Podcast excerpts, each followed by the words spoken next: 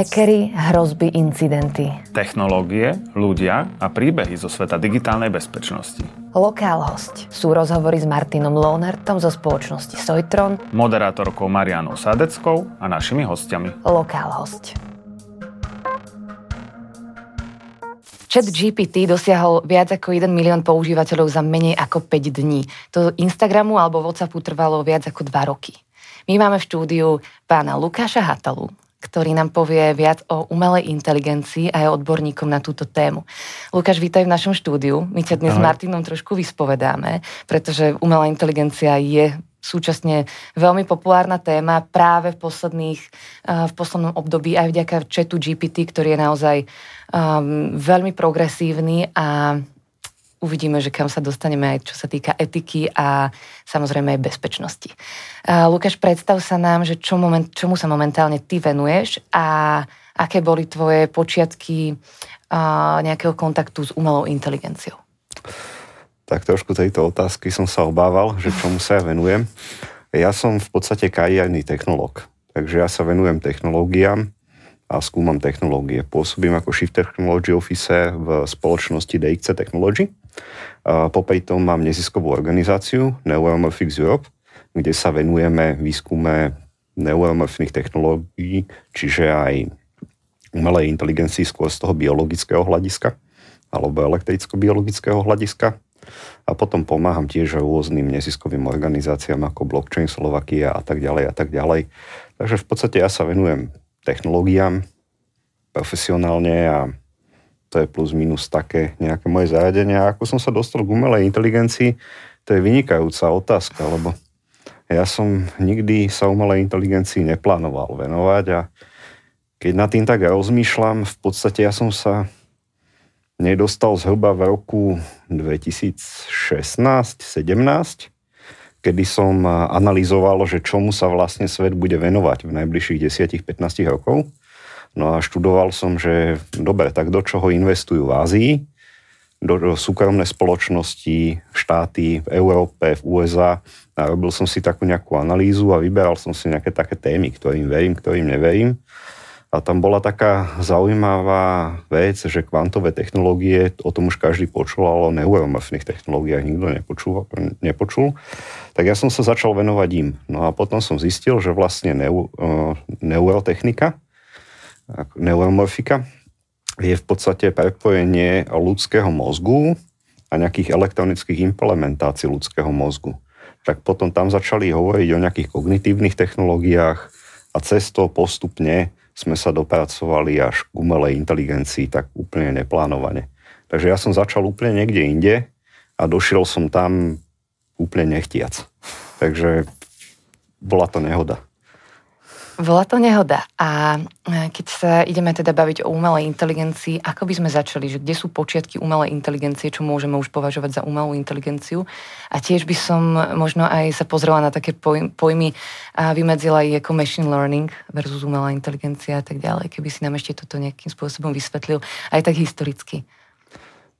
Toto je tiež vynikajúca otázka, lebo musíme sa najprv samého seba opýtať, že čo je to teda umelá inteligencia. My by sme sa to teba chceli opýtať. Uh-huh. Alebo na to nejako spoločne prišli. Ja na toto, priznám sa, nepoznám odpoveď, lebo ocitovať nejakú mm, poučku z mhm. Wikipédie asi ľuďom moc nepomôže, ale skôr sa na to môžeme zamyslieť z pohľadu informatiky, ako vede o spracovávaní informácií.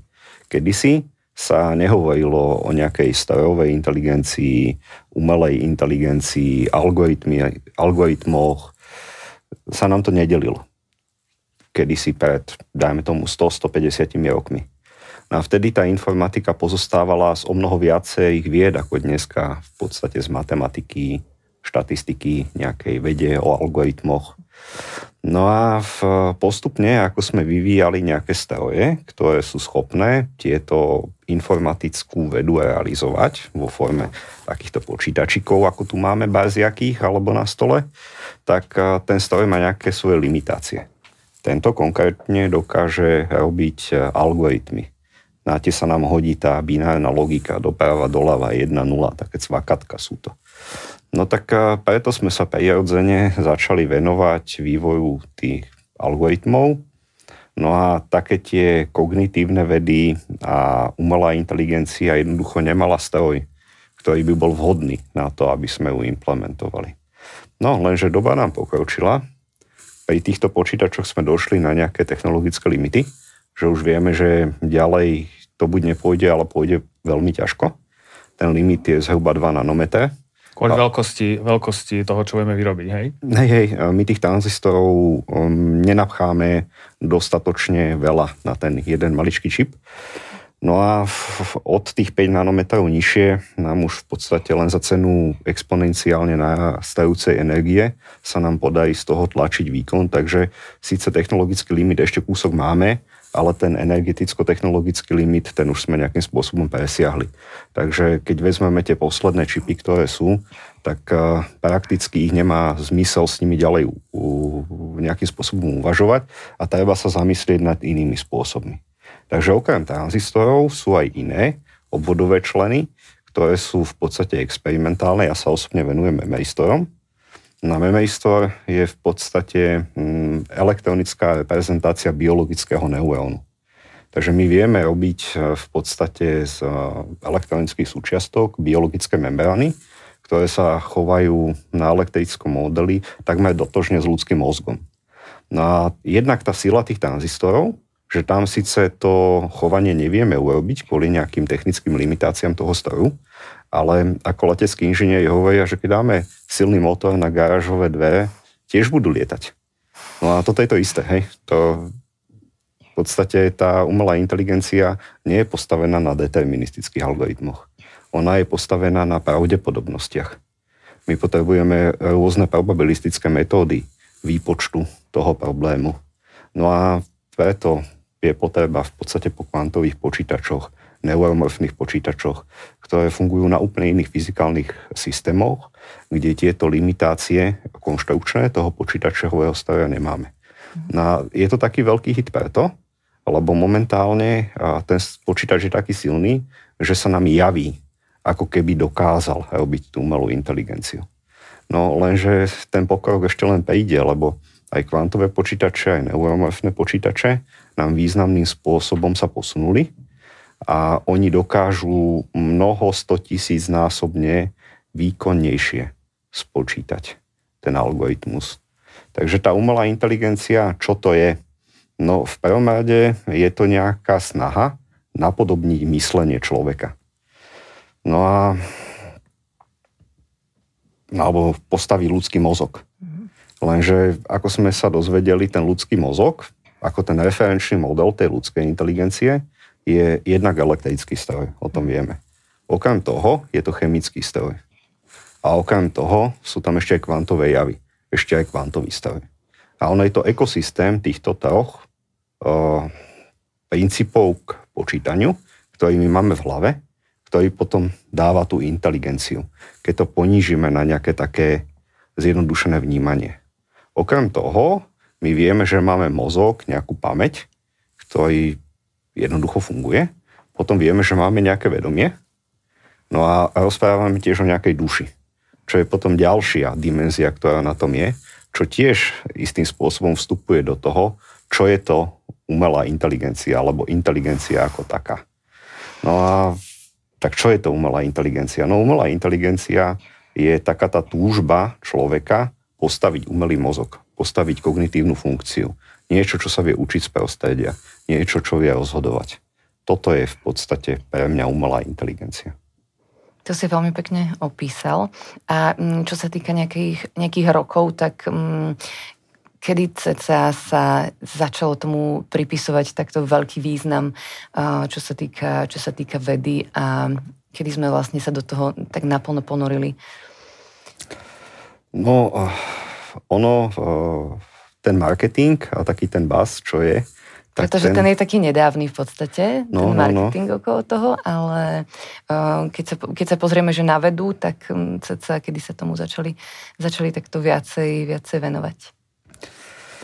No, uh, podľa toho, či sa na to pozrieme z medicínskeho alebo technického hľadiska, Aha. alebo z matematického. Tu sa uh, ľudia zamest, uh, teda Prvý počítač, ktorý mal napodobný ľudský mozog, bol ešte hydraulický. Už pred viac ako tisíc rokmi sa ľudia snažili postaviť hydraulický model mozgu, že aby zistili, že ako myslíme. Takže no, ľudia sa nad tým zamýšľajú relatívne dlho. A potom v medicíne sa tiež dlho zamýšľame, OK, je tam ten mozog, tak viem, že srdce pumpuje, tak tak funguje. Vieme, že pečeň, tá zachytáva nejaké jedy, látky, potom nám ich pomáha vylúčovať, neutralizovať no tak vieme plus minus, na čo ju máme. No tak máme tu mozog a na čo je toto, hej? Ako to funguje? Takže prirodzene sa tu tí lekári pýtali a snažili sa nejakým spôsobom pochopiť inteligenciu. No a potom v elektronike ako takej eh, je to v podstate, odkedy máme dostupné počítače. Lebo predtým, než sme mali dostupný počítač, samozrejme boli pokusy rôzne obvody realizovať, že či nám to na stole nezačne myslieť, Mm. Ale zhruba v tých 80 70 rokoch sú také prvé vlaštovky tej umelej inteligencie algoritmickej, výpočtovej, ako ju poznáme dneska. A teda aké typy umelej inteligencie po, poznáme dneska? Vlastne... Fú, to je tiež veľmi dobrá otázka. Mm, tiež ako sa na to pozrieme. Lebo v podstate existuje existuje umelá inteligencia, ktorá je postavená po, o tej najrozšírenejšie sa porozprávame, ktorú, ktorá nám beží na dnešných počítačoch. Náš dnešný počítač dokáže vykonať algoritmus. Tak ja to teda pre zjednodušenie volám algoritmická umelá inteligencia. Že mám nejaké dáta, z tých dát si vie, extrahujem nejaké vzory, nejaké modely, postavím si ten model a potom ten model krmím dátami a mám z neho nejaký výstup. Tak funguje aj chat GPT, aj navigácia v aute, aj strašne veľa vecí, digitálne marketingové systémy, týchto machine learningových a výpočtových neurónových sietí je veľké množstvo a to je to, čo vieme robiť. Ale keď sa na tým tak vezmeme, v podstate je to nejaká matematická štatistika. My spracujeme nejaké dáta, Máme potom nejakú, nejakú, nejaký model, že cez ktorý vieme prepočítať nejaké hodnoty tých dát a výsť e, z toho, že čo je vlastne konštelácia nejakého výstupu na tradičný problém. Máme tu taký problém, že potrebujeme jednak veľké množstvo dát. Čím väčšie množstvo dát, tým kvalitnejšie vieme zadefinovať ten, tú samotnú neurónovú sieť. A potom ďalší problém je to, že keď sa nám tie dáta zmenia, že ja ten model posuniem do iného prostredia, napríklad aj kultúrne iného prostredia, tak e, ten model bude dávať nerelevantné výstupy, mm-hmm. lebo bol natrénovaný na dátach z európskeho prostredia a v Ázii tie výstupy ľuďom moc nebudú dávať zmysel. Takže toto je tá základná problém, že tieto neurónové siete a tieto algoritmy sú štrukturálne statické. My musíme nájsť tú neurónovú sieť z dát, my si ju musíme uložiť, my ju musíme krmiť dátami a keď dojde k nejakej zmene v prostredí, tieto systémy sa nedokážu prispôsobovať tomu prostrediu.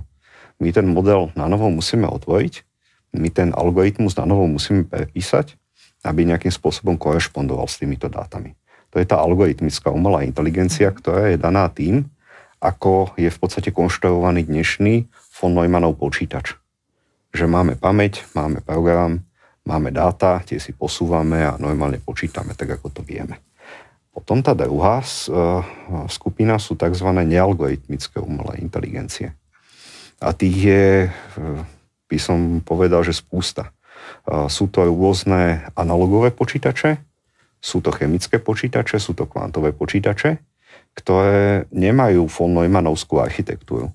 Dokonca aj John von Neumann, keď umieral, tak napísal takú knihu, že o mozgu a počítači. A tam sám hovorí, že pokiaľ ideme do nejakej kognitívnej sféry výpočtov, tak tento počítač jednoducho na to nie je vhodný. Lebo konštrukčne, tým ako potrebuje počítať, nie je schopný predpokladať. Nie je schopný odhadovať. Nie je schopný klasifikovať. To si vyžaduje obrovské množstvo operácií, ktoré ho natoľko zahltí, že on sa prakticky zacykli. To, čo dneska máme, sú veľmi výkonné zaciklené počítače.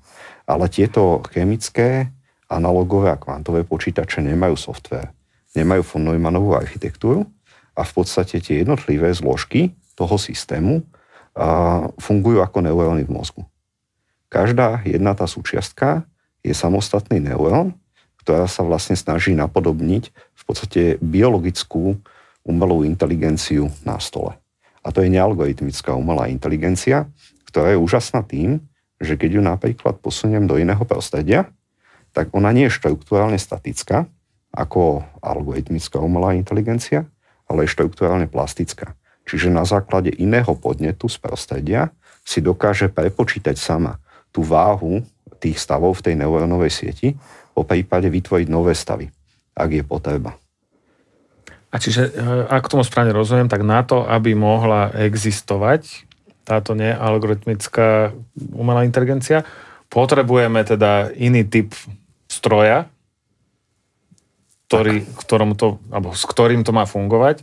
A ako sme ďaleko od toho, aby existoval ten nie, no, nie von Neumannov počítač?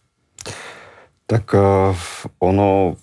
Je, je to koncept? Akože je, je, je to v tejto chvíli teória a máme nejak, nejakú vizibilitu toho, že uh, je, je to ako výrobiteľné, alebo... Tak je to existujúce, len to nie je bežne v obchodoch kúpiteľné. Mm-hmm. Takto by som to klasifikoval. Uh, z tých takých tých bežných použití ja si rád poči, e, použi, požičiavam od Marka Davisa z Intelu jeden taký proof of concept, ktorý sa robil na nemeckých železniciach, kde vlastne počítali nejaký obeh vlakov, nejaký optimálny vzor cestovných poriadkov vlakov s ohľadom na výluky, priority a všetky tieto veci, kde vlastne mali veľmi výkonný rek e, počítačov, ktorému trvalo zhruba 28 hodín spočítať, že čo je vlastne optimálna konštalácia tých jednotlivých podmienok, výluk, aby dosiahli nejaký aj energetický, aj časovo optimálny vzor. No a potom, keď ten stroj, čo žal zhruba 10 kW a trvalo mu to 28 hodín, čo je vlastne 280 kWh, keď to tak zjednoduším, plus minus, dali to neuromorfnému počítaču, ktorý má Intel, ktorý je taký, že nie je úplne neuromorfný počítač, ale má neuromorfnú časť v tom počítači. Hej, takže vie sa, vieme tam optimalizovať tento proces. Takže vlastne rovnaký problém informaticky dokázali spočítať pri spotrebe 5 W za 1,7 sekundy. Wow. Takže tam... To mi vychádza menej. To mi vychádza menej ako tých 280 kWh. Hej, no to je pár watt sekúnd. No asi 10-20 sekúnd.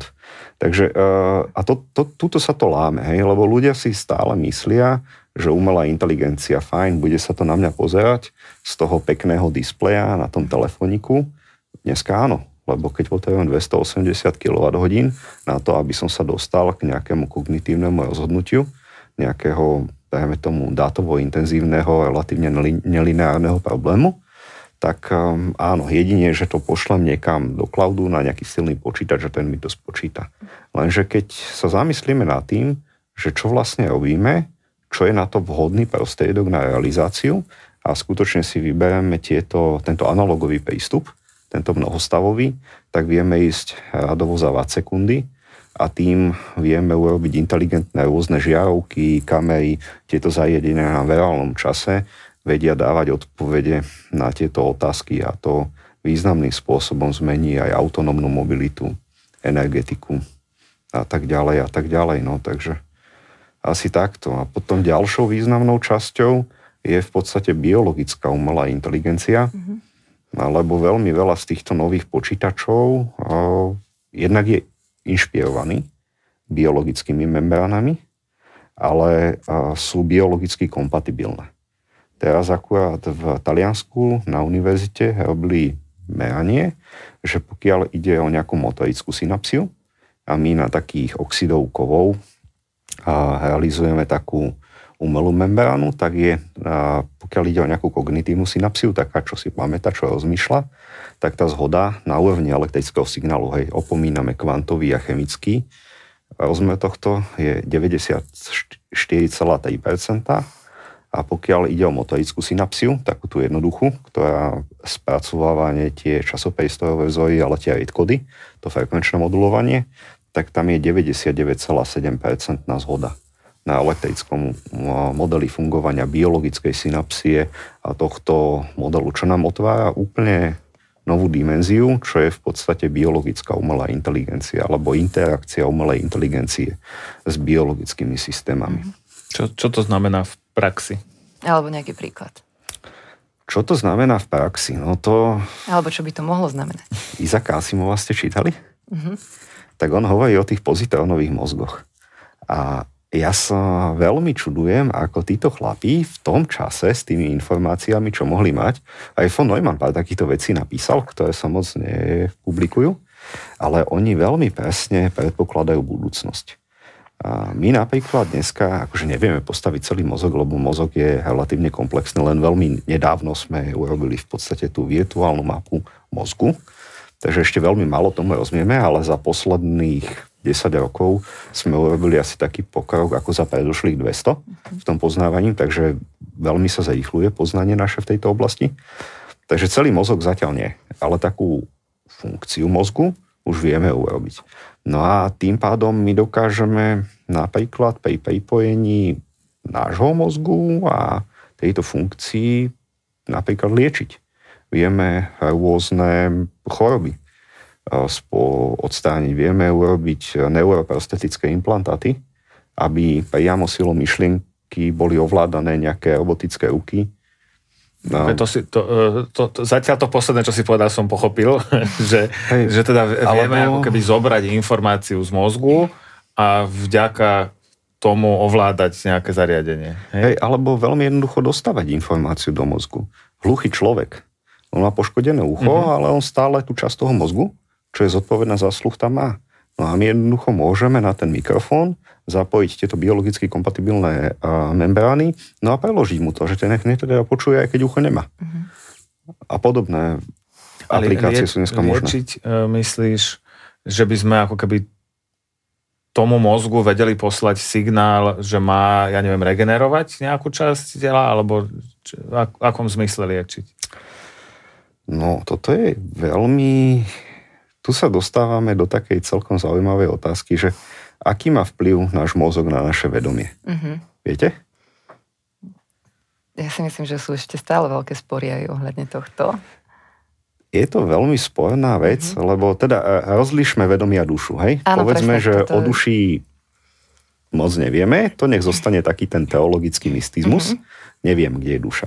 Ale o vedomie vieme, že to je ten stav vedomia stav bytia človeka, to je to, čo vníma, ako sa cíti, ako vníma prostredie v danom čase. No a ono je riadené nejakým spôsobom mozgom.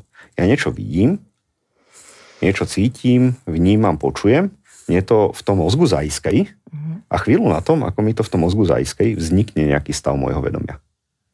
A čo my dneska dokážeme urobiť, alebo čo je to najväčšie nebezpečenstvo, keď my dokážeme do toho mozgu rovno pripojiť niečo, čo nám v ňom zaiska inak, hej, lebo on tam pošle nejaké tie iskečky naviac, tak e, vznikne stav môjho vedomia bez ohľadu na moje vedomie. Áno. A toto sú tie dve úrovne bezpečnosti alebo nebezpečnosti umelej inteligencie, že už dneska ten digitálny marketing, navigácie, analýzy medicínskych snímkov a podobne e, dosahujú tú úroveň zblbnutia človeka, niekde na úrovni 94 až 99% V podstate ľudia nie sú zvyknutí, že by niečo myslelo. A sme zvyknutí dôverovať strojom. Mm-hmm. No a teraz, keď e, stroj začne používať subliminálne techniky, aby nás ovplyvnil, my sme zvyknutí, že do stroje, mám kávovár, stlačím tlačítko, vypadne káva, hej? A keď mi niečo hovorí, no tak som zvyknutý robiť. Lekár operuje, pozera, má tam dáta, tak keď je tam toľko toho teplu a krvného tlaku a všetkých týchto parametrov, no tak toľko to je, hej, však ten zdroj to dobre merá. No a teraz dojdú stroje, ktoré skúšajú, hej, tomu lekárovi dá snímok, že tento má rakovinu. Tak čo lekár urobí? No tak keď to tam hovorí, čak je to asi lepšie ako ja, tá medicínska technika to vždy vedela lepšie zmerať ako ja, tak prirodzene dôveruje. No a veľa bolo takýchto štartupov, asi tak dva roky dozadu, ktorí rôzne nádory analyzovali rôzne choroby a teda dávali odporúčania tým lekárom. No a už ich moc nie je, no lebo potom sa urobil taký experiment, že za ten snímok tým lekárom dali hlavu opice. Že im urobili taký watermark. a vymýšľali im choroby od vymyslu sveta. No a oni všetci začali tých pacientov na tie choroby liečiť. A potom to spätne začali zisťovať, prečo sa 99% lekárov v tom experimente pochopilo, že sa s nimi diskutovali a tak, že pozri sa, vidíš, že toto išlo. A on povedal, že ja som videl, že ten snihok nie je v poriadku, že tam niečo je. Mm. No a že pokiaľ tam, že my to tiež odhadujeme na základe skúsenosti. A ja som silne predpokladal, že keď je tam nejaká silná databáza skúseností, že s veľkou pravdepodobnosťou je to toto. A pochádza to z medicínskej techniky, ktorej som ja zvyknutý dôverovať, tak nemal som dôvod toho pacienta nezačať liečiť, lebo mu chcem pomôcť. Takže tí lekári vôbec nie sú hlúpi, ale tá umelá inteligencia v kultúrnom prostredí, ktoré my žijeme, a v týchto ostatných aspektoch môže mať skutočne devastačné následky. A tu sa už dostávame na nejakú hranicu etiky aj bezpečnosti. A v minulosti bol, um, bolo zo pár príkladov, kedy uh, ľudia verili aj televízii a keď bol prvý pustený film, tak sa samozrejme rozutekali. Keď Česká umelecká skupina z toho ven pustila atomový hríb do českej živej panorámy, tak ľudia sa zľakli, že to je skutočný, skutoč, skutočná atomová hrozba, keď, keďže to bolo v televízii. A vlastne my teraz uh, uvažujeme, že či je tá umelá inteligencia teda partner alebo reálna hrozba a na to, o tom sa, o tom sa samozrejme môžeme, môžeme teraz pobaviť, že na, na koľko percent ty to vidíš ako hrozbu a nakoľko uh, ako partnera, respektíve ako musíme ovplyvňovať, alebo ako uh, do budúcna máme začať operovať nejako s touto, s touto nejakou ďalšou entitou. Aby... No to je, asi chápem otázke, ale uh, strašili sme, tak sa teda poďme porozprávať najskôr o tých príležitostiach. Že dobre, dobre, ako, to je lepšie. A na chvíľu odbočme od umelej inteligencie a zamyslíme sa, že čo sa stalo počas prvej priemyselnej revolúcie. To bol vlastne párny stroj. Uh-huh. A o čo tam ide? No v podstate tá mašina na tú páru fungovala lepšie ako naše svaly, alebo konské svaly. No tak eh, to dalo predpokladu toho, aby sme industrializovali aby sme išli robiť do fabrík a zmenili sme ten náš spôsob života, lebo sme videli, že ľudská sila bola prekonaná silou stroja, tak sme teda dali robotu strojom a začali sme robiť inak. Zmenilo to absolútne náš život, museli sme začať chodiť do školy, aby sme sa naučili prečítať si ten návod na ten stroj, aby sme sa naučili ráno vstávať, niekam chodiť. To bol celý dôvod zavedenia školského systému, ktorý nešťastne máme až dodnes. Mm. Tak to bola tá prvá. Tá druhá, taká veľká revolúcia, bolo, keď prišiel prvý počítač. Kedysi ERP systém vyzeral ako taká, taký veľký hangár plný stolov, kde boli tí ľudia v tých košelách a každý takto si prekladali papiere, hej? Že čo v podstate riadok to funkcia, čo stĺpec to transakcia, no a tie funkcie, ktoré máme dneska programy, máme, tak tam to boli ľudia ktorí perami vypisovali tabulky, spočítavali, odčítavali a takto si prekladali šanóny. To bolo ERP systém kedysi. No ale potom došiel prvý počítač. No a dvaja, traja ľudia, čo pochopili, čo sa tam deje a hodili to do algoritmov, v podstate dokázali tú celú halu tých úradníkov uh, spočítať niekoľko tisíc násobne rýchlejšie. Však dneska predsa nikto z nás nepôjde pretekať s Excelom, že či rýchlejšie počíta on alebo ja. Jasné, že vyhrá. No tak vtedy si zase došla nejaká tá mentálna singularita. Že tá duševná práca toho človeka bola prekonaná strojom a zase to malo nejaké spoločenské dôsledky. Po nej nastala nejaká taká vec, že kedysi, keď niekto niečo potreboval, nejaký údržbár alebo takýto človek, taký bežný stavebník, tak jeho prvá cesta bola, že skočil do tej svojej dodávky a išiel na firmu si zobrať, kam mám ísť čo mám robiť, čo mám nakúpiť. Alebo aj človek, keď niečo potreboval, no tak išiel si zohnať tie informácie. Mm-hmm. No a to, ako dostával tie informácie, ako odovzdával tie informácie, boli limitované tak, ako rýchlo vieme rozprávať, alebo tak rýchlo, ako viem e, čítať, alebo ako viem počúvať. Hej. Mali sme nejaký telefón, ktorý nám trošku pomohol, mali sme nejaké listy, ktoré nám trošku pomohli, ale nezmenili ten spôsob. V podstate stále sme žili rovnako. Až prišiel internet. Internet není o tých videjkách a týchto hlúpostiach Instagramov, ktoré dneska používame. A podstata, prečo on vlastne zmenil po tú našu spoločnosť, je, že on dokáže vymieňať e, informácie rýchlejšie, ako dokážeme rozprávať, ako dokážeme počúvať, ako dokážeme čítať. Uh-huh. Čiže došlo k nejakej komunikačnej singularite, kedy spôsob, ktorým stroje dokážu komunikovať, je o mnoho rýchlejší ako ľudia. Tým pádom zase malo zmysel odovzdať tú komunikáciu tým strojom, nech tie veci, čo rutinne komunikujeme, automaticky za nás vybavujú a my sa teda budeme venovať niečomu inému. A ten robotník to už nejde na tú fabriku, hej. Rovno ráno sadne do dodávky, otvorí si apku, kam to dneska ideme, čo nám dneska chýba, čo máme na sklade, čo nemáme na sklade, čo budeme potrebovať a rovno z toho auta sa vydá niekam inám. Dojde na križovatku, vyhodí smerovku inám, ide inám. Úplne ten vzor tej práce, tých aktivít je úplne iný lebo máme tu komunikačnú singularitu. No a teraz je to tá otázka, že sa nám deje štvrtýkrát toto, čo už sa nám stalo so svalmi, s našou myslou, s našou komunikáciou, sa nám stáva s našou inteligenciou. Keď si vezmeme taký ten pomyselný trojuholník, kde máme digitálne počítače na vrchu, neuromorfné počítače vľavo a kvantové vpravo, každý jeden z týchto spôsobov výpočtu schopnosti ľudského mozgu alebo biologického organizmu niekoľko 100 až 10 tisíc násobne prekonáva. Ten mozog je niekde v strede. To je aj analogový, aj digitálny, aj kvantový, aj chemický výpočtový stroj. Každým jedným smerom je prekonaný. A tu je tá otázka, že nie sme schopní dosiahnuť tú univerzálnosť toho mozgu, on je stále unikátny ale na jednotlivé dielčie úlohy máme stroj, ktorý v oblasti myslenia dokáže fungovať v obmedzenej škále efektívnejšie ako, ako človek.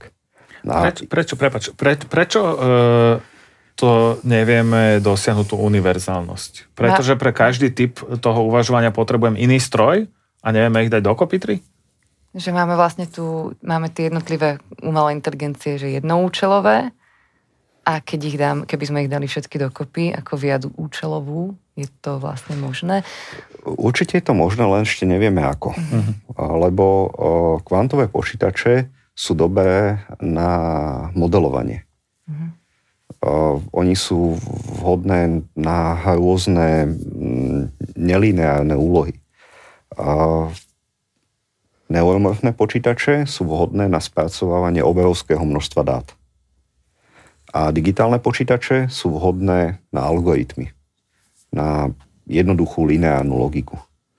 Na ten mozog, on pozostáva zo všetkého tohto, plus je ešte aj chemický počítač. Mm. Chemické počítače tým dosť málo rozumiem, ale e, skôr, im pri, skôr ich prirovnávajú k tým neuromorfným. No a my by sme v podstate potrebovali dokopy spojiť uh, tie digitálne počítače, tie neuromorfné a tie kvantové do jedného ekosystému, mm-hmm. na jeden čip, aby sme postavili takýto stroj. No a to dneska úplne nie je možné, lebo kvantový počítač je dosť náchylný na rušenie a na odčítanie a tieto ostatné veci, aj keď sú tam pokroky, že by to išlo aj pri izbovej teplote a že by to išlo aj v materiáloch, ako máme na bežných čipoch, len zatiaľ tam nie sme. Mm-hmm. A zatiaľ najviac máme naintegrovaný v podstate ten eh, digitálny s tým neuromorfným sú tiež nejaké materiálové prekažky, ale tie sú asi také tak um, materiálovo a technologicky najpríbúznejšie a niektoré hybridy už dneska v laboratóriách a v nejakých obmedzených sériách fungujú, existujú a predpokladá sa, že budú, bude ich obsahovať 10% zariadení elektronických, teda nielen počítačov, ale akékoľvek elektronické zariadenie, ktoré má v sebe mikroelektroniku do 2027. Takže áno, ide to tým smerom, ale že by sme vedeli postaviť mozog, že keď to všetko máme, že aj je to silnejšie ako človek, tak si to rovno nakombinujeme, bude nám to fungovať.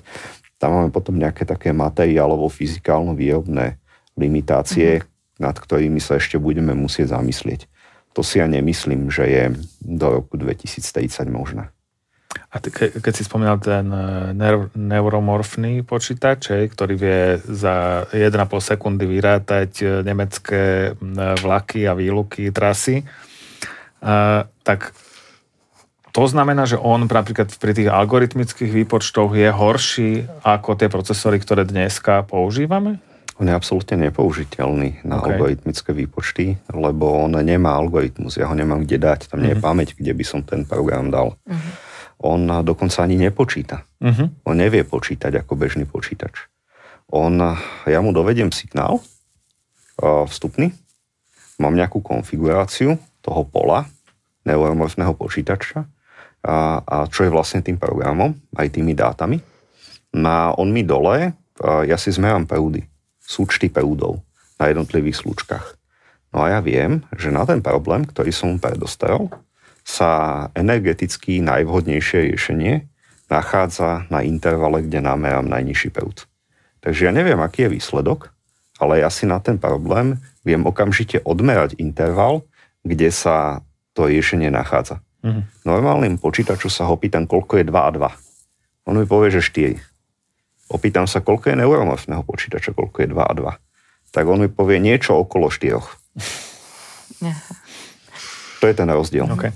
A to je vynikajúce vtedy, keď potrebujem a nie úplne zade, presne zadefinovaný problém riešiť.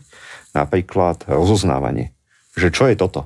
Tak on nemusí celý ten obrázok zanalýzovať, on si ho len preletí ako QR kód cez také platne a povie nám, že na tejto platne, ktorá je pre psíkov, som nameral najvhodnejší stav tu, takže to bude TIV. Mm-hmm. Takže v podstate týmto asociatívnym spôsobom mm-hmm. na základe predpokladov mi vie v reálnom čase okamžite dávať výsledky na tieto veci, pričom nepotrebujem dataset a pričom nepotrebujem ani veľa energie a nepotrebujem ani veľa času.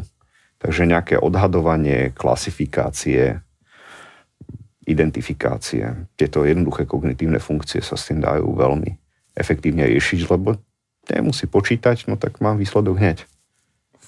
Mm, a chcela by som sa ťa spýtať, uh, chat GPT od OpenAI, uh, na čom vlastne funguje a vlastne aké, aké dáta má, má k dispozícii a potom sa vlastne môžeme aj pobaviť o tých obmedzeniach, pretože už len za prvé dni používania tak sa postupne osekávali tie jeho niektoré možnosti, čo sme si všimli.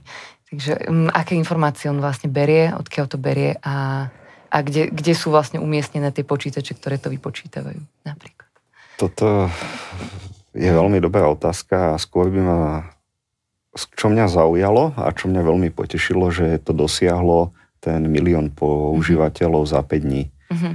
A, a toto ja považujem za extrémne nebezpečné, lebo my ľudia, evolučne, sme nikdy nečelili inteligentnému predátorovi. Uh-huh. Keď na nás zautočil vlk, tak uh, máme adrenalín, vezmem nejakú skalu a idem sa byť. Viem, čo máme robiť. Len nikdy na nás nikto inteligentný neútočil, že nám nepodsúval tieto veci. Nie sme zvyknutí na inteligentného predátora. Že sme zvyknutí byť na vrchole tej pyramídy a ani nie, ale my sme sa nejako vyvíjali a nám sa mhm. vyvinuli nejaké obranné mechanizmy, mhm. no a takémuto niečomu sme nečelili. Toto je pre nás absolútne nové. No a chat GPT je presne toho príkladom, že vyzerá to dobe, vyzerá to logicky, ale je to len veľký štatistický model mm-hmm. v ktorom v podstate sa pár výskumníkov na algoritmy umelej inteligencie zamyslelo a tieto kvalitné modely sa netrenujú zdať len tak. Tam sa urobí nejaká syntéza princípov, syntéza vzorov, potom nejaké indexy ku tým vzorom a potom nejaké dátové zdroje, z ktorých to potom spätne vie skladať. A to je len masívny štatistický algoritmus, kde bola kvalitne urobená táto syntéza vzorov, princípov a indexy. Takže v podstate... Znamená, neviem. cítim z toho, že pre teba ako človeka, ktorý sa v tom veľmi dobre vyzná, orientuje, to vôbec nie je také fascinujúce ako pre nás, možno ako, ako pre verejnosť. Mm-hmm. Tak akože je to veľký kus kvalitne odvedenej inžinierskej práce, ktorý mm-hmm. bude mať svoje aj ekonomické, aj spoločenské dopady. Ale to je, nie je to, čo ja očakávam v tej mm-hmm. umelej inteligencii. Takisto ako pri elektrických autách. Tie autá, ktoré sa dneska dajú kúpiť, som veľmi chcel elektrické auto, ale nemôžem lebo není vhodné, zložené z vhodných súčiastok. Tak toto je to isté. Vyzerá to ako elektrické auto, ale nie je to elektrické auto. Hej, aj s týmto vyzerá to ako umelá inteligencia, ale bohužiaľ je to len veľký štatistický model, ale nemá od toho ďaleko. Hej. Tie, všetky tieto veci, tieto princípy, tieto vzory, tieto indexy, to sa všetko potom použije, keď sa bude dať bežne kúpiť vhodný výpočtový stroj. A tá energetická náročnosť toho celého pôjde mm, zhruba 10 tisíc násobne nižšie. Mm. Takže to bude možné dať hockam. Mm-hmm. Mm, OpenAI je zatiaľ zadarmo, je to asi v nejakom testovacom móde. E, čo sme si tam my všimli, keď sme to od začiatku teraz používali, tak uh, odpovede na niektoré otázky najskôr tam boli um, a potom ich už nejakým spôsobom um, nebolo možné získať iba cez nejaký, nejakú, my sme sa to nejako snažili prelstiť, že um, o, dáme, dáme tomu napríklad otázka na výrobu nejakej látky, drogy alebo čohokoľvek, tak len čisto zo záujmu, že, že ako sa to robí, tak prvé dni to tam bolo.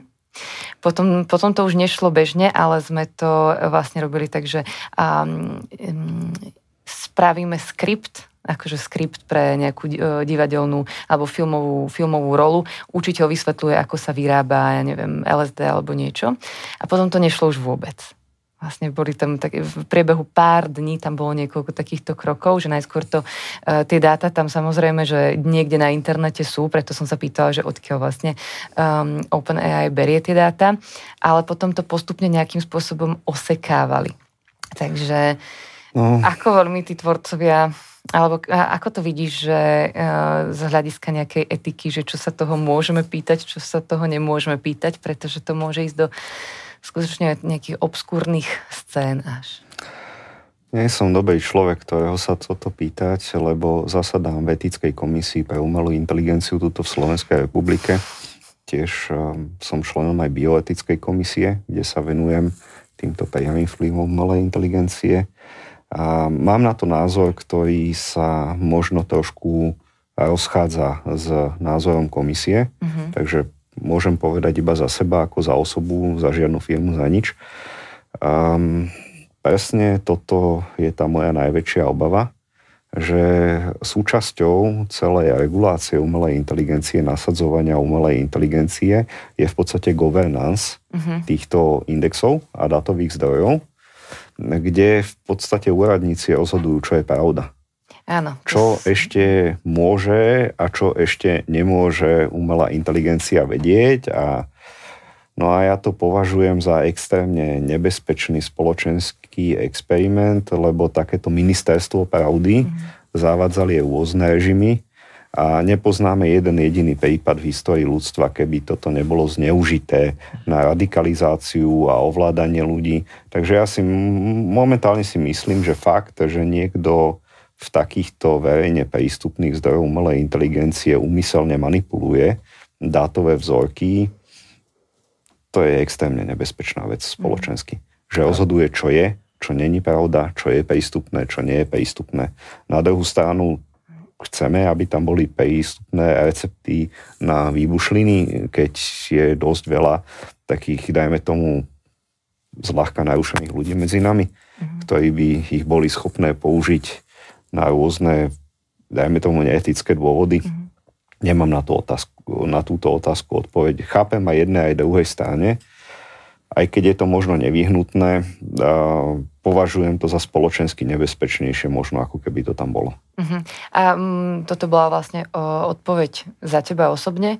Um, a čo vlastne rieši taká, taká etická komisia v týchto, um, v týchto časoch napríklad? No, samozrejme, my žijeme v Slovenskej republiky, ktorá je súčasťou Európskej únie, tak pripomienkovanie nejakých materiálov, ktoré rieši OSN a Európska komisia. Takže OSN robilo nejaký akt o ľudských právach v umelej inteligencie, ktorý sme jednak pomáhali tvoriť, jednak sme ho pripomienkovali niekde viacej, niekde menej úspešne. Aj v tých skupinách sa zapájame a to isté aj o akte umelej inteligencie, ktorý má byť vlastne ako metóda regulácie umelej inteligencie v Európe, ktorú tiež považujeme za nie zle, ale nešťastne napísanú. Uh-huh. Z dôvodu, že možno tí, čo to tvorili, absolútne nepochopili, čo to umelá inteligencia je. Oni v podstate zobrali a, reguláciu na posudzovanie zhodu, zhody priemyselných výrobkov a povedať, tak ako posudzujeme priemyselné výrobky, tak posúdime aj umelú inteligenciu, že fungovalo to v automobilovom priemysle automobily sú najbezpečnejšie v Európe, tak aj umelá inteligencia bude najbezpečnejšia. Tak tento rámec vezmeme a buchneme ho tam. No, ja som sa tak na to kúkol, tak som povedal, že fasa. Uh-huh. Ja o, ocertifikujem to riešenie, len ono sa samozrejme učí.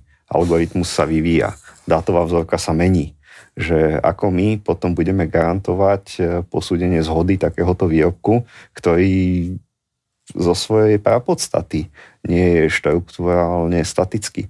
Že nebolo by lepšie pristúpiť k tomu tak, že by sme ten systém umelej inteligencie nejako právne a ekonomicky vymedzili voči prostrediu, tak ako to urobil napríklad Asimov?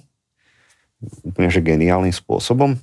No len toto nesplňa klasifikáciu na hrúbku spisu, ktorá je v týchto inštitúciách bežná, tak to nejako nebolo moc ohľadnené. No. Takto by som to asi uzavrel. Mm, toto je veľmi zaujímavé a som zvedavá, čo bude ďalej. No ďalej, ja to vidím celkom straightforward. Ono sa na tom spália milióny, ono sa to bude transponovať do národných legislatív a potom to dopadne presne tak, ako ten zákon, e, že v Anglicku, keď idete autom, ešte je stále v platnosti ten zákon, mm-hmm. že ten človek s tou červenou vlajočkou pred vami musí utekať. Nikto to nezrušil, máme to a aj tak sa to nerobí, no tak vyzerá, že to bude asi tento prípad. Ale cez to všetko, nech nepôsobím ako taký demagog, je veľmi dobré, že sa nad tým zamýšľame. To, že prvý pokus není úplne dokonale urobený, je úplne v pohode, lebo my ľudia nie sme zvyknutí, že máme systém, ktorý sa vyvíja. Máme systém, ktorý dokáže realizovať nejakú kognitívnu funkciu a nie nejakým mm, integračne centrickým, ale interakčne centrickým spôsobom uh, interagovať s okolím. Tie ekosystémové modely, interakčne centrické modely, ktoré my potrebujeme v umelej inteligencii, aby jednak tá umelá inteligencia mala aj ten ekonomický význam pre nás. Mm. Pre nás ju nemá zmysel niekde zavrieť do pivnice a tam si buď a tu pevne počítaj. My skutočne potrebujeme, aby ten napríklad autonómny automobil. Na čo je my autonómny? Keď nemá právnu a ekonomickú subjektivitu. Ak nabúra, tak potrebujem vedieť, či bol vinný ten automobil, kdokoľvek, kto ho vlastní a nejakým spôsobom byť schopný tieto veci, ktoré budú vznikať pre mhm. jeho prevádzky správnej časti. A potom, pokiaľ automobil nebude môcť mať účet v banke, že nebude mať ekonomickú subjektivitu, tak na čo je mi autonómne auto, keď dvakrát za deň za ním bude musieť ísť na bicykli a šuchnúť mu kreditkou na nabíjačke, aby sa mohol nabiť, hej, alebo toto. Takže on musí vedieť uh, nejako ekonomicky a právne uh, interagovať s tým prostredím. A to nielen pre automo- uh, ten autonómny automobil.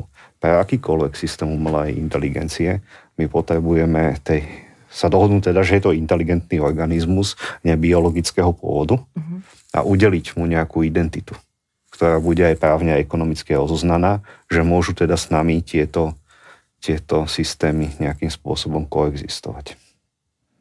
Toto bola veľmi zaujímavá oblasť. Ďakujeme Perfektne. pekne. No bez toho je to spoločensky neužitočné. Áno. Ak z toho nemáme mať ten úžitok, ak mám autonómny automobil, ktorému musím behať za kapotou celý deň, mm-hmm. len aby mohol fungovať, tak na čo je autonómny? Mm-hmm.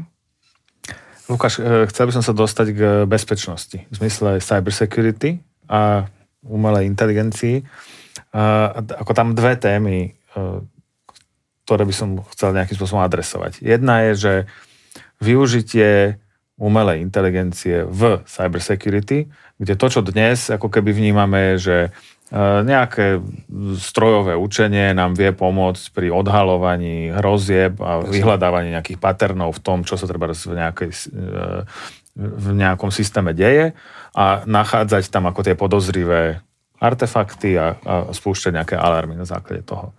A viem si veľmi ľahko predstaviť, že keď sa nám bude zlepšovať ako keby ten výpočtový výkon a hľadanie paternov vo, vo viac dátach, tak toto sa vie zlepšovať ale tá otázka je, že no a čo sa bude diať, keď tá umelá inteligencia bude na strane tých útočníkov a bude hľadať spôsob, ako nám práve prekonať tú, tú obranu. A čo, čo si myslíš? A, a ako sme ďaleko od toho? No veľmi ťažko tu dávať nejaké vyjadrenia, ale že sa umelá inteligencia v bezpečnosti využíva je známe. Akože dodávateľia, čo dodávajú softvery pre bezpečnosť bežne hovoria, že využívajú analytiku postavenú na umelej inteligencii, aby pomáhali tým Security Operation Center identifikovať aj sofistikovanejšie útoky, čiže berú dátovú vzorku, hľadajú v nej vzory a potom sú tam nejaké testovacie procedúry, či sa snažia klasifikovať pravdivé a nepravdivé hlásenia. Takže tam si bežne pomáhajú, či už pri overovaní nejakých bežných incidentov, mm-hmm. kde relatívne veľa využívajú analytiku na automatizáciu. No a potom v tých útokoch tam je najlepšie sa pozrieť do Izraela. Z Izraelu to zväčša agentúry nakupujú vo veľkom. V podstate tieto umelé inteligencie dvojitého učenia, ktoré sa bežne využívajú v armádnom priemysle na útoky na kritickú infraštruktúru, nemocnicu, fabriky. No a podľa toho, čo som sa tak šuchol na jednej takej bezpečnostnej konferencii, tak sme tam mali ukážku toho, ako v podstate tento, už by som to nevolal umelá inteligencia, ale to je normálna zbraň, dokáže veľmi dobre zabezpečenú firmu v podstate rozoberať za menej ako minútu. Mm-hmm. Že ju na kompletku vypne. Takže akože sme tam dnes hej, v, v aplikovanosti tej, e, neviem ako to nazvať, umelej inteligencie, hej, že dnes je teda doba, kedy už toto je reálne? Áno, bežne e, riadenie kybernetického útoku štatistikou postavenou na pravdepodobnostiami e, identifikovanými neurónovými sieťami, to je bežná vec. E, tie e, databáza možných typov útokov na rôzne technológie je dobre popísaná vec. Jasne. Spôsob, ako viesť ten útok, metóda toho útoku je popísaná vec. No a človek dokáže oidentifikovať nejakých pár spôsobov toho útoku za deň, za hodinu. Má svoju limitáciu. Umelá inteligencia dokáže tento proces na základe dát, ktoré si vie oskenovať, vie identifikovať vzorku metód útoku, ktoré má a tie vie automatizovaným spôsobom veľmi rýchlo vykonať a 100% bezpečnosť nikde neexistuje. Mm. Takže jedna zo známych školuniek z tých noviniek sa to vždy nájde. No a keď už sa jej podarí dostať núno, tak potom má zase ďalšiu neurónovú sieť, ďalšie, no a ide, vyskúša pár desiatok tisíc útokov za pár minút a nejak to už povolí. No a týmto my... spôsobom my keď tie dáta máme, keď ich zbierame, tak sú fakt, že veľmi ľahko zneužiteľné. A možno akože riešenie aj naozaj, že veľa, veľa šifrovať a nemať vlastne prístup ku, ku všetkému, ale momentálne sa tie dáta zbierajú extrémne bez hlavo. Abo ak, aké je riešenie podľa teba? Mm-hmm. Tak ja, my sa stále nad tým zamýšľame z pohľadu toho, čo máme vo vačku a z pohľadu toho, čo dneska žijeme. Kedysi sme žili taký ten izolovaný svet, kde boli rôzne veci zabalené a prešli sme skrz ten internet, komunikačnú singularitu na nejaký platformový svet, kde je veľmi veľa vecí prepojených a vzdielaných a kde tá platforma vlastne zbiera tie dáta, kde tá platforma je zdrojom nejakej ekonomickej výhodnosti. A tú platformu môžeme vnímať buď tradične, ako Facebook, Google, Instagram a tak ďalej, čo sú také digitálne platformy, ale tú platformu môžeme vnímať ako napríklad Európsku úniu. To je tiež istý spôsob eh, využitia platformového prístupu pri riadení nejakého ekonomického celku na umelá inteligencia nám do tohto platformového modelu moc nezapadá z toho dôvodu, že táto technológia je interakčne centrická. Ona, ten archetyp fungovania toho systému nie je kompatibilný s platformami. Oni, my budeme potrebovať vytvoriť e, tieto ekosystémy a v tých ekosystémoch e, tá interakcia medzi tými identitami, oni nebudú popísané v tej platforme. Oni budú popísané normálne v reálnom svete, uh-huh. kde ten človek ako ja budem potrebovať mať vlastnú identitu viazanú na seba pri sebe. Takisto to autonómne auto alebo akýkoľvek robot bude musieť mať tú identitu viazanú na seba pri sebe. Takže samozrejme, že tento prístup k centrálnemu manažmentu identit, ktorý dneska máme kvôli tomu, aby sa pasové informácie mohli medzinárodne mm-hmm. používať, aby štát mal prístup k nejakým digitálnym identitám, aby teda následne sme mohli podpisovať, nás nejako overovať a on to v tej svojej databáze mohol nejakým spôsobom garantovať všetky tieto veci. Toto budeme musieť prekopať, lebo najväčším problémom nasadzovania momentálne inteligentnými technológiami je to, že my im nevieme dať životný priestor tým, že ich jednoducho digitálne nevieme identifikovať. Uh-huh. No a, a to bezdí v podstate aj celú ekonomiku v podstate. Krajina, ktorá prvá prejde na decentralizované modely identity, to je prvá podmienka, aby sme tú identitu vedeli udeliť a vyriešiť ten právny problém, ako dať neživej veci identitu, aby mohla nejakým spôsobom ekonomicky a právne fungovať tak tá vlastne odomkne tie ekonomické možnosti súvisiace s identitou, ale aj na druhú stranu otvorí aj pandorínu skrinku so spoločenskými dôsledkami mm-hmm. toho, že budeme dochádzať do interakcie v podstate so strany. Prečo, prečo e, musí byť e, decentralizované tie identity? Pre, prečo to nemôžeme robiť v tom našom systéme a akurát vymyslieť nejakú novú Že priradiť im pas uh, entitu. ID. No? Uh, je to veľmi náročné. Uh, je to náročné technicky. Ako náhle budeme musieť všetkých robotov a všetky umelé inteligencie integrovať do nejakého systému, tak v oblasti svojho fungovania budú obmedzené na schémy definované na tom systéme alebo tejto platforme, čo je fajn pre systémy, ktoré sa nevyvíjajú, pre algoritmické systémy, ktoré popíšem, fungujú mi, predtým, než ich opečujem, si vytestujem, či som kompatibilný s platformou fajn, tak to fúknem na tie systémy, funguje mi to. Lenže umelá inteligencia sama o sebe, ja nechcem, aby som musel vodiť za ručičku ako to auto, hej, na čo je mi? Keď e, v podstate stále musím na neho dohľadať. Ja chcem, aby fungovala sama. Ja chcem, aby jej riešila tieto problémy reálneho sveta. Aby bola schopná riešiť aj nejaké základné právne, ekonomické, aby sa z toho uh, prostredia poučila. V južnom Taliansku to autonómne auto príde do úplne iného prostredia, ako napríklad v južnom Nemecku kde sa jazdí úplne inak a on sa potrebuje naučiť, aby nenabúralo, aby nerobilo škody, aby tam vedelo so všetkými týmito vecami fungovať. Tá neurónová sieť bude úplne iná. Takže preto to je to, je to nerealizovateľné na dnešných platformách. Oni obmedzujú to, ako vieme tú umelú inteligenciu využiť. Samozrejme, že budú krajiny, ktoré vezmú tento úzkopasý spôsob k týmto integráciám umelej inteligencie, len sa potom diskvalifikujú z toho ekonomického prínosu. Krajiny, ktoré tu zaiskujú, dostanú väčší ekonomický prínos. Ja som to počítal, teda ja som to štatisticky skúmal na väčších celkoch. Keď vezmeme ten centralizovaný systém, čo je taká typická, dajme tomu slovenský štát, tam je to jednak jednej. Za jednotku nákladu dostanem jednotku výstupu. Ako náhle začnem používať nejakú platformu, tak za jednotku nákladu dostanem 1,3 až 1,4 násobok výstupu. No a pri týchto ekosystémových modeloch za tú jednotku nákladu dostávam 2,5 až 10 násobok hm. toho vstupu. Takže tam ten ekonomický model je obrovský, energetický a ekonomický.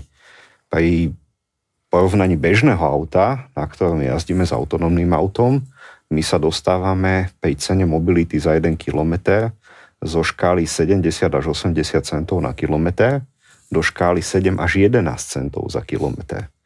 Fakt, že má to obrovský potenciál v oblasti zlacňovania služieb, v oblasti zlacňovania životného štýlu a vlastne v dostupnosti týchto služieb pre obyvateľstvo v období, keď my tej, trpíme nedostatkom toho dopytu, teda tie ponuky pričom my máme ponuky dosť, len potrebujeme tým ľuďom inak predostaviť. Mm.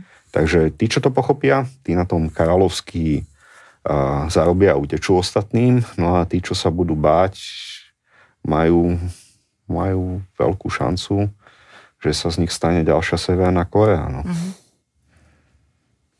A keď, e, keď môžem ešte teda k tej bezpečnosti sa vrátiť mojou druhou otázkou, a tým sa dostávam akoby na úplne začiatok tej našej diskusie, no. kedy si hovoril o lekároch a dôverovaní tým, tým výsledkom, tak to ma zvádza ako keby k úvahám o bezpečnosti tej samotnej umelej inteligencie. Že musíme nejakým spôsobom strážiť to, na čom sa učí, aby nám tam nejaký útočník nepod, nepodvrhol ako keby dáta, ktorými skreslí to, čo sa aj naučí a tým pádom ako bude vedieť ovplyvniť ten výsledok, alebo že ako, ako celá téma bezpečnosti toho samotného AI. Bol som v Tatách na Kubite, kde sme sa o tomto dosť bavili a my musíme zabudnúť úplne na to, ako sme riešili nejakú IT bezpečnosť a tieto veci v minulosti. Je to absolútne irrelevantné interakčne centrické modely nefungujú na základe nejakých pravidel a zákazov, ako sme mhm. zvyknutí, že toto sú pravidlá, ktoré sú povolené, toto je skupina vecí, ktoré sú zakázané uh-huh. a potom skupina vecí, čo nepoznám, ktoré riešim ako výnimku. Tak funguje celá bezpečnosť. Tuto takto nefunguje, lebo ten, tá samotná podstata fungovania ekosystému je postavená na pozitívnej motivácii jedinca a konsenzuálnej zhody systému. Uh-huh. Čiže oni sami tieto neprospešné veci prakticky decentralizovane diplomaticky vylúčia.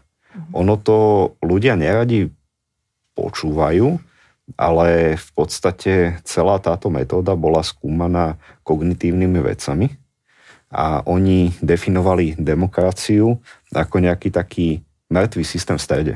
Nemastý, neslaný, ktorý nepomôže, ale ani neuškodí. Mm-hmm. Máme ho tu a preto ho chceme.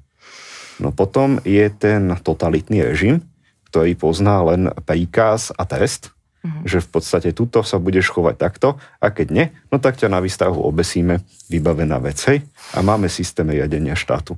Volala. No a potom je tu to spektrum, ktoré je anarchia. No a tu zväčša sa ľuďom zježia chlpy, že anarchisti to sú tí pankáči, čo si nič nevážia. Ono to tak není. Tí ľudia sú extrémne citliví na spoločenské problémy a anarchia je len o pozitívnej motivácii jedinca. V podstate oni len chcú to, že nechajte ma, aby som sa ja rozhodol, čo je pre mňa najlepšie. Uh-huh. A to, čo je pre mňa najlepšie, budem tvoriť v skupine ľudí, ktorí si myslia to isté.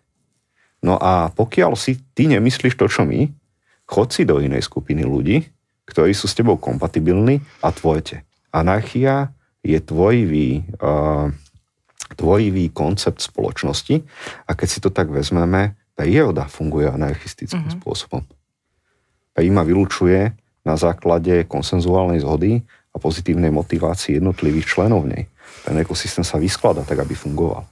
No a toto my vlastne potrebujeme pochopiť, že pokiaľ je ten systém taký hlupučky, tak je možné mu prikazovať, zakazovať mu keď už dojdeme do tej interakcie s inteligentným systémom, my musíme ten systém motivovať, musíme hľadať niečo ti zakážeme, ale čo mi na tebe vyhovuje a ako to dáme dokopy, aby sme z toho spravili nejakú našu spoločnú výhodu. Mm-hmm. Takže toto je taká asi netradičná odpoveď, prečo dojde k veľkým spoločenským zmenám. Mm-hmm. A, a, a znamená to, že sme ako keby na Prahu e, tých zmien? Tak ako pri každej revolúcii sú dve skupiny ľudí. Alebo tej, takí, čo to pochopili, takí, čo to nepochopili a tí, čo im je to jedno.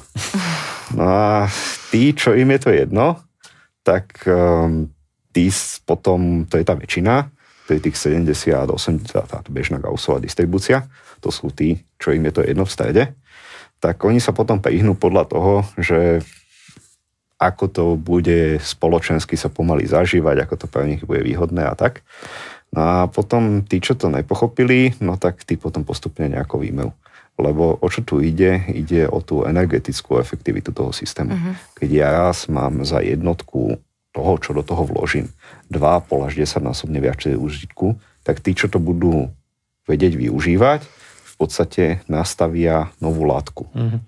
No a jednoducho my môžeme to nejakým spôsobom ťahať ďalej, ale žiť neekonomicky, neefektívne a neprosperujúco, veľmi malá šanca, že by sa k nám niekto pridal. Takže ľudia, ktorí prebehnú na ekosystémové zmýšľanie, krajiny, ktoré to implementujú, lebo teraz najväčší problém je v tom, že to základné nepochopenie je skrz politické spektrum u nás. My máme mhm. reálne politický problém, že vlády z dobrých pohnutok, oni chcú, aby ľuďom to neuškodili, zabraňujú aj ekonomickému pokroku.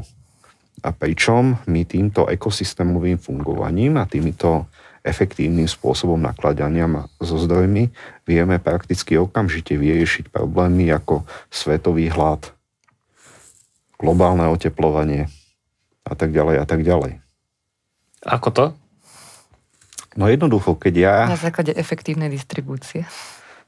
No, možno je dobré sa, po, dobré sa pozrieť vždy do budúcnosti, že my sme vždy obmedzení tým, čo žijeme dneska taká tá skúsenosť, že kde som sa najedol, ako som fungoval, že som sem prišiel na aute, ale ja si myslím, že za takých 10 rokov ten môj deň nebude fungovať tak ako dnešný deň. Bude vyzerať úplne inak, budeme robiť úplne iné veci v úplne inej štruktúre. No a toto je ten základ. Už za 10 rokov myslíš, hej? Že to je relatívne krátka doba? Určite áno. To, to veľa nebude. No a keď chceme vedieť, že ako by ten deň mohol vyzerať, mm-hmm. že pre mňa ako bežného človeka, aby sme tu nešpiritizovali o politike, technológiách a tejto teórii, uh, už nám dvakrát ukázali pankači, že oni vedia 20-30 rokov dozadu veľmi citlivo zareagovať na spoločenské problémy a načrtnúť ich riešenia. Napríklad taký ten steampunk, Uh-huh. On reagoval na problémy spojené s prvou priemyselnou revolúciou uh-huh. a tým súvisiace, ako sú odboji a la, la, la, la, la. Tak to vy, vyčlenenie ľudí a všetky tie sociálne pnutia, čo tam boli. Cypherpunk taktiež? Cypherpunk, on, uh, problémy s digitálnym súkromím, sledovaním čo oni hovorili v 90 rokoch, tak všetci im povedali, ja vy pankáči, keby ste menej pili a viacej robili, jak by bolo dobré. No nakoniec sú to tí najbohatší ľudia, ktorých v spoločnosti máme, tí kyberpankáči, majú firmy také, že väčšine podnikateľov sa o tom len sníva. No a to, čo vtedy hovorili, to dneska žijeme. No a dneska máme tak solárnych pankačov, mm-hmm.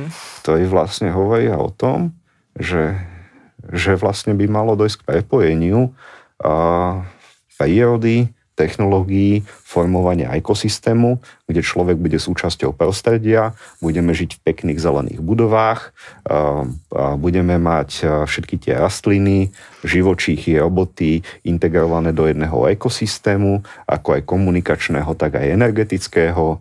Nebudeme používať autá a a budeme v podstate pekne žiť. No, takže tá vízia toho systému je. A poznáš ešte pojem Lunar Punk? Tuto sa to delí na tej skupiny, tá budúcnosť, akože nikdy to nie je také jednoduché. To by bolo, keby sa... budúcnosť. Práve, že Lunar Punk je Hej, Lunar Pankáči hovoria, že štát nás zmačkne natoľko, že sa budeme musieť zakopať pod zem, aby sme si takto kľudne mohli žiť. Hlavne, um, čo sa týka tých dát, aby sme vlastne, to čo som hovorila, že tie, aby sme šifrovali a nezdielali s tým štátom, že Presne. neveríme tej, tej, tej ďalšej strane natoľko, ale, alebo nemusíme veriť, ale máme si to chrániť už, už, už, predtým, hmm. už predtým, ako sa niečo stane. Presne tak, uh solar pankači dosť taký slnečkaj. Lunar pankači, oni hovoria, že ak si myslíš, že ti niekto dovolí si takto dobre žiť, ak ostatným nebude tak dobre, tak to si na veľkom omyle. A potom tu máme ešte tieťšiu skupinu, čo sú vlastne permakultúrni fundamentalisti, uh-huh. ktorí odmietajú v tejto novej budúcnosti akúkoľvek technológiu a vyžadujú, aby sme jazdili na oslíkoch a na koňoch. Uh-huh. Takže sú to tady také skupiny a ako to zväčša býva, ale všetci v podstate hovoria o tom istom, že je dôležité budovať ekosystémy a že je dôležité stavať budovy, ktoré nepotrebujú plyn z Ruska elektriku kto vie odkiaľ. Z uhlia? Z uhlia, z čohokoľvek, že v podstate budovu musíme postaviť tak, aby sme ju čiastočne zakopali pod zem, aby sme využívali slnko, že nech sa sama zohreje, a mrsknúť pár solárnych panelov na strechu a ešte ju nejakou zeleninou omotať dookola tak, že z toho bude pár tón obživy denne a že rovno ako tam budeme, tak niečo z toho pojeme, niečo z toho navajíme. A niečo z toho to odnesú dróny. Ako? A niečo z toho odnesú dróny. Hej, niečo odnesú dróny a že nebudeme akože to mať ako záhradku, ale to bude vysokotechnologické a roboti nám to budú a nejakým spôsobom obrábať a pomáhať nám a my si s tými robotmi budeme aj kamarátiť a tak ďalej. No. Je to perfektné, strašne, strašne sa mi táto vízia e, páči. Akože e, zatiaľ nám to dvakrát dosť vyšlo že sa tí pankači nesekli, tak ja dúfam, že do tretice všetko najlepšie, že fakt nás nečaká taký ten spoločensko-populačno ekonomický krach, mm. lebo keď si to vezmeme, že teraz žijeme tak jednak jednej a to je takých 70-80% systému, tých 20-30 má ten 1 ku 1, tej 1 4 ak by sa nám podarilo čo je len polovicu tohto systému stransformovať na toto 1 ku 2,5 až 1 ku 10, my ušetríme také obrovské množstvo prostriedkov, že na Zemi sa kľudne môžeme dvojtrojnásobne namnožiť a stále máme dosť. To je v podstate o efektívnom využívaní toho, čo máme a tá umelá inteligencia, nechcel som tam zachádzať, ale keď už sme tu, tak poďme. A ja sa venujem memejstrom. A to preto, lebo to je základná obvodová súčiastka, ktorá nám definuje vzťah medzi nábojom a polom. To boli dve veličiny, o ktorých sme vedeli, ale nemali sme nič, čo by nám ich prepájalo. Tak taký Číňan žijúci v Amerike, Leon Chua sa volá, v 71. alebo 3. povedal, že kojník šopa tam niečo musí byť, však mám mapu a tu mám černú dzúru, že čo toto je, ne? že poďme sa na tým zamysleť. No tak teoreticky vymyslelo, že čo by to mohlo byť. Potom dlho, dlho sa s tým všelijak tápili rôzne mudré hlavy a v 2008 Stanley Williams v HP Labakoch ten memeisto postavil že akože zafungovalo mu to. No, teda fungovalo to už aj predtým iným, ale on to teda pomenoval, že je to ono, tak je to teda jeho. Takže to vyhral. No a odvtedy sa to teda skúmalo ďalej, že OK, super, máme základnú vodovú ču, súčiastku a čo v čuleky, hej? No tak to ľudia všelijak pripájali na všeličo, tak zistili, že, sa to, fun- že to funguje ako tá ľudská mozgová synapsia. Vtedy to zaujalo mňa, že hú, synapsia, a, a takto, že súčastka jednoduchá, no hýbajme ich vyrábať. No tak keďže sa nedali kúpiť, sme si ich museli začať vyrábať, čo je príbeh sám o sebe. No ale potom, že teda keď už to máme, sme sa k tomu nejako dostali, že čo s tým. Takže kúpme knižky od takých inteligentných ľudí, tie sme potom načítali nejako, to, čo tiež není lacný koníček, platiť 600 eur za knižku. No ale potom, že to nestačí, že musíme ísť medzi ľudí, tak sme teda začali cestovať po svete, aby sme týchto ľudí, čo sa neuromorfike, memeistorom a týmto veciam venujú. No a nakoniec sme zistili, že oni to pripájajú na rastliny, oni to pripájajú na živočichy a že im to komunikuje tak sme vlastne zistili, že jednak je to výpočtový stroj, ktorý nám umožňuje integrovať umelú inteligenciu do strojov umožňuje nám to komunikovať s biologickými organizmami a umožňuje nám to vlastne aj riadiť rastliny. Takže my, že fúha, tak toto je súčiastka, na ktorú sme čakali a akože veľmi predbieham, ale ja si myslím, že fakt, že sme objavili memejstvo a memejstanciu, nám pomôže postaviť presne túto solarpunkovú víziu sveta že budeme vedieť postaviť takýto ekosystém, kde tie rastliny, živočichy a stroje budú inteligentným spôsobom na týchto anarchistických princípoch vedie spolu ekosystémov a interakčne centricky komunikovať. Takže ono to nie je taká utopia, že ešte musíme dovyvíjať a toto. Ono už súčiastky máme, už len inšpirovať mladých ľudí, aby to išli zapájať, že by sme ten náš svet poskladali. To je celé o tom. Toto je veľmi krásne. Veľmi zaujímavé. Mm, ja sa ešte, um, ešte keď spomínaš tých anarchistov, uh, ja veľmi sa stotožňujem, čo hovoríš, aj vlastne, ako sme tu minule riešili hackerspacey, tak vlastne tie, tie fungujú presne na tých princípoch anarchie, nie na zápalných flašách, ako si väčšina ľudí anarchiu predstavuje, ne. ale práve na tom, že na tom kreatívnom prístupe.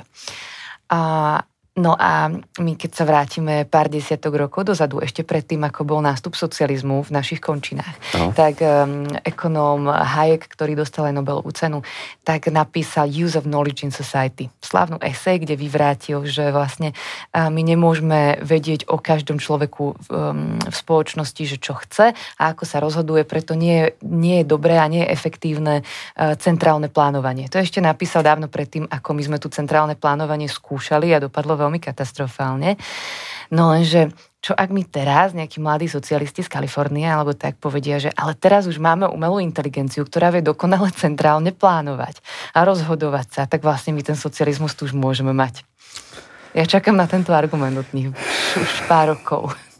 Lákalo by ma povedať, že áno a je to zlé a toto, ale ja som čítal tú nadáciu od Izaka Asimova veľmi pozorne. Mm-hmm a teraz neviem, či to bol ja obot alebo nadácia, asi to bola nadácia v niektorej z tých posledných kníh, mal každý región e, svoj vlastný mozog, svoj vlastný superpočítač, uh-huh. ktorý v podstate jadil, aby tá spoločnosť fungovala tak, ako má. A že tí politici už tam boli, ani nevedeli prečo lebo ten mozog vedel presne všetko, ako má v krajine fungovať a všetko nastavil rozpočty, fungovanie, šichty. No a potom ten mozg, tie mozgy sa začali kaziť. No tak ten jeden chlap sa išiel teda kuknúť a prešiel tých politikov, všetky tie situácie, začal riešiť.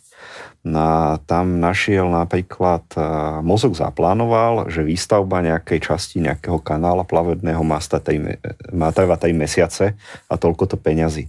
No a zistil, že to trvalo 5 mesiacov, nesedel rozpočet a ešte ten mozog v tej krajine vyhodil toho stavby vedúceho. No a že fú, ale toto sa nemalo stať. On mal predsa vyberať správneho človeka, mal správne odhodnúť náklady a toto.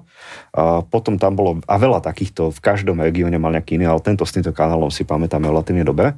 No a on potom zistil, že čo sa stalo a nakoniec zistil, že v podstate ten stavby vedúci sa dal k tým fundamentalistom, ktorí odmietali ten pokrok, ktorý nadácia dosahovala a rozhodol sa sabotovať tú stavbu toho kanálu.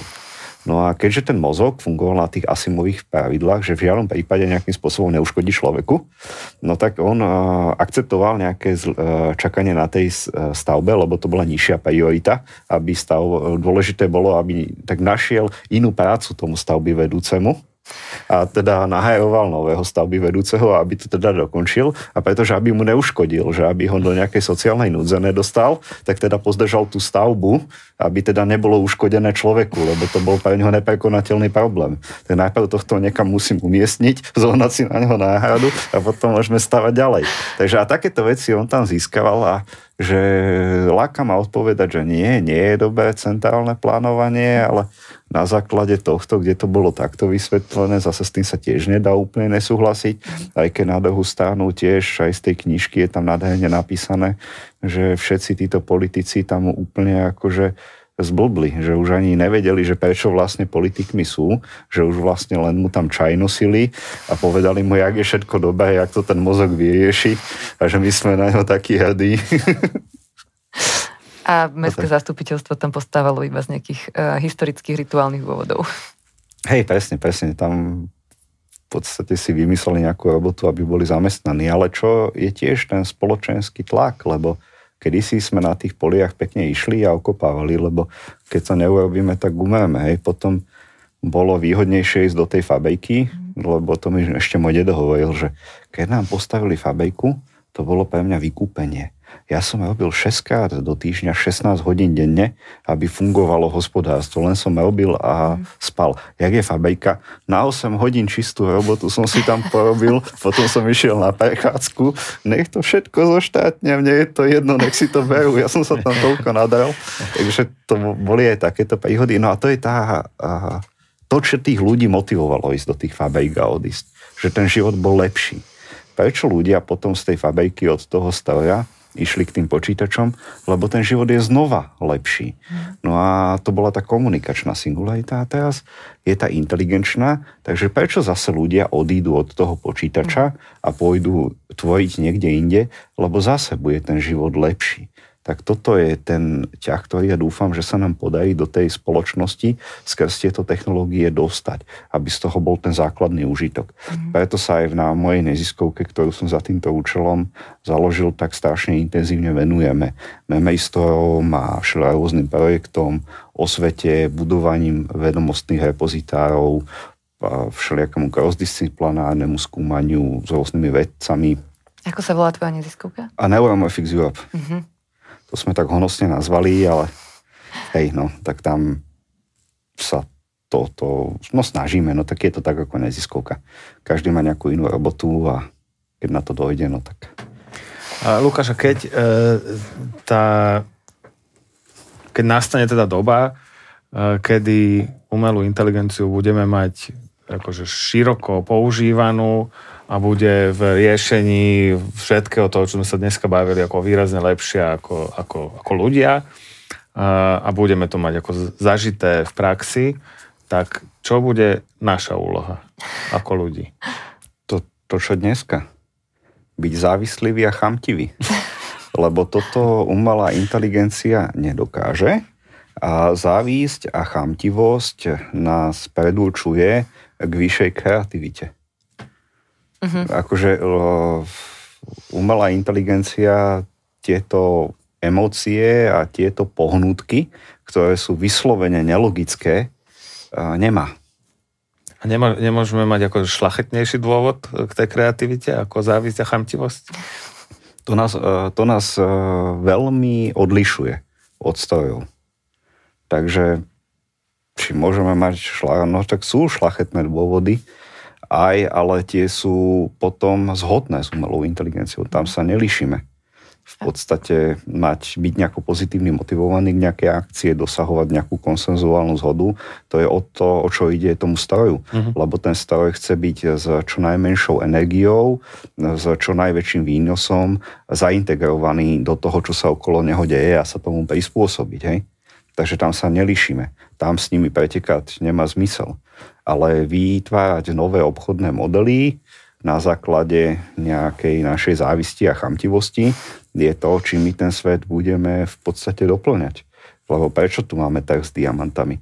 No keby nikto nebol chamtivý, no tak kašleme na kamienky v zemi, hej. Mm-hmm. Ani zlato by sa nedialo. Dial by sa vesmírny výskum? No nie, keby tých ľudí nedáždila všetka tá platina, čo tam je, a všetky tie dárkovy z čisto chamtivosti, no tak v živote žiadnu raketu nepostavíme. Akože tá chamtivosť nie je zlá, aj keď my to tak prezentujeme, ono je to v podstate iný hnací motor, ktorý nám umožňuje za účelom nejakých zištných statkov ten systém niekam posúvať. Perfektné. A keby sme si ešte vlastne, keď mm, umelá inteligencia bude mať za cieľ, aby človek bol úplne, úplne že najšťastnejší, ako sa dá. A keby už vlastne mohla spolupracovať aj s tými, s tými chemickými záležitosťami, tak vlastne človeka môže iba napichnúť na serotonín, dopamín, oxytocín a tak to skončí.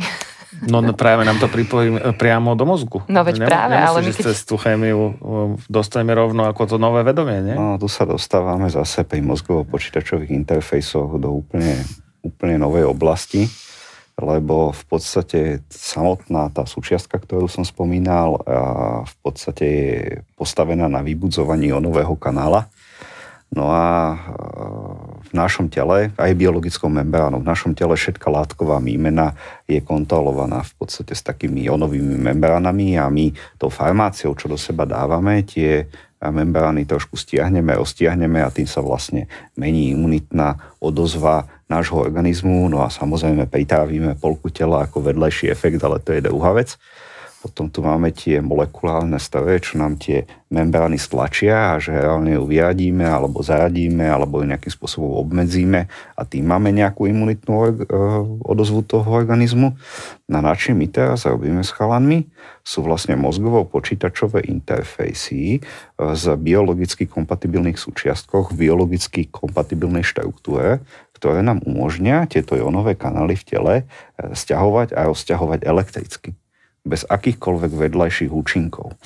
Takže ono, že kto chce mať e, väčšiu látkovú výmenu alebo vybudenie nejakých týchto receptorov, to sa dá elektricky nádherne zariadiť, ale celé mi to prípada také divné. No aj keď na druhú stranu v oblasti robotiky snad najväčšie investície sú v oblasti toho akože sexuálneho priemyslu, do tých sexuálnych strojov. Presne tam som sa chcela dostať. No, takže no, či budeme mať aj nejaké takéto virtuálne potešeničko, len to takéto hydraulické. Ťažko povedať, no. Však akože takto uči. Komu to zakážeme vyrobiť? No, nikomu. Akože, či už je to na liečenie, alebo na hen toto, prakticky je to rovnaká Kde mašina. Dopyt, tak tam bude aj no. služba. Hej? A je tam asi obrovský dopyt práve po tých, aj po tých uh, sexuálnych, uh, sexuálnych veciach v tejto oblasti. Mňa už dlho zaujímajú androidky a ako to vlastne um, že či je to konkurencia pre nás ženy, ale aj pre vás mužov, akože samozrejme obe časti. Um, o, o, či vlastne ten, um, tá umelá inteligencia aj v tejto sexuálnej oblasti, um, ako vlastne upraví tie, tie vzťahy, tú dobrovoľnosť uh, medziľudských interakcií. Lebo samozrejme, môže to aj zničiť množ, znížiť množstvo znásilnení a môže to aj uh, extrémne ovplyvniť um, vzťahy medzi, medzi partnermi. Pretože ak, ak budú fakt naozaj veľmi dobré tie androidky s umelou inteligenciou, aj s dobrým materiálom. Budú mať vzorku dát, na ktoré natrénovali. To je pravda. A budú no? samozrejme o tom človeku vedieť všetko a budú mu vedieť vyhovieť tie jeho najtajnejšie túžby, čo vlastne ani reálna um, partnerka alebo partner z mesa a kostí nebude vedieť. Tak je to naozaj tiež obrovská konkurencia možno. Tak akože toto je úplne bežná vec, ak populácia nielen ľudí, ale akýchkoľvek živočíchov dosiahne nejaký blahobyt, tak e, prirodzene vznikajú také tieto spoločenské dopady, ktoré nie, že im zabraňujú, ale oni sami sa už potom ďalej nechcú množiť zo samého pohodlia, či už fyzické, alebo psychické, alebo mm-hmm. také rôzne tam vznikajú, takže oni potom sami akože vymerú prirodzene že buď sa pozabíjajú alebo vymejú. To robia populácie živočíchov, keď je im moc dobré. Mm-hmm. Že mhm. už nevedia, čo so sebou. No a túto, jednak toto je veľmi zaujímavá vec, ale podľa mňa o mnoho zaujímavejšie je sa na to pozrieť absolútne inak.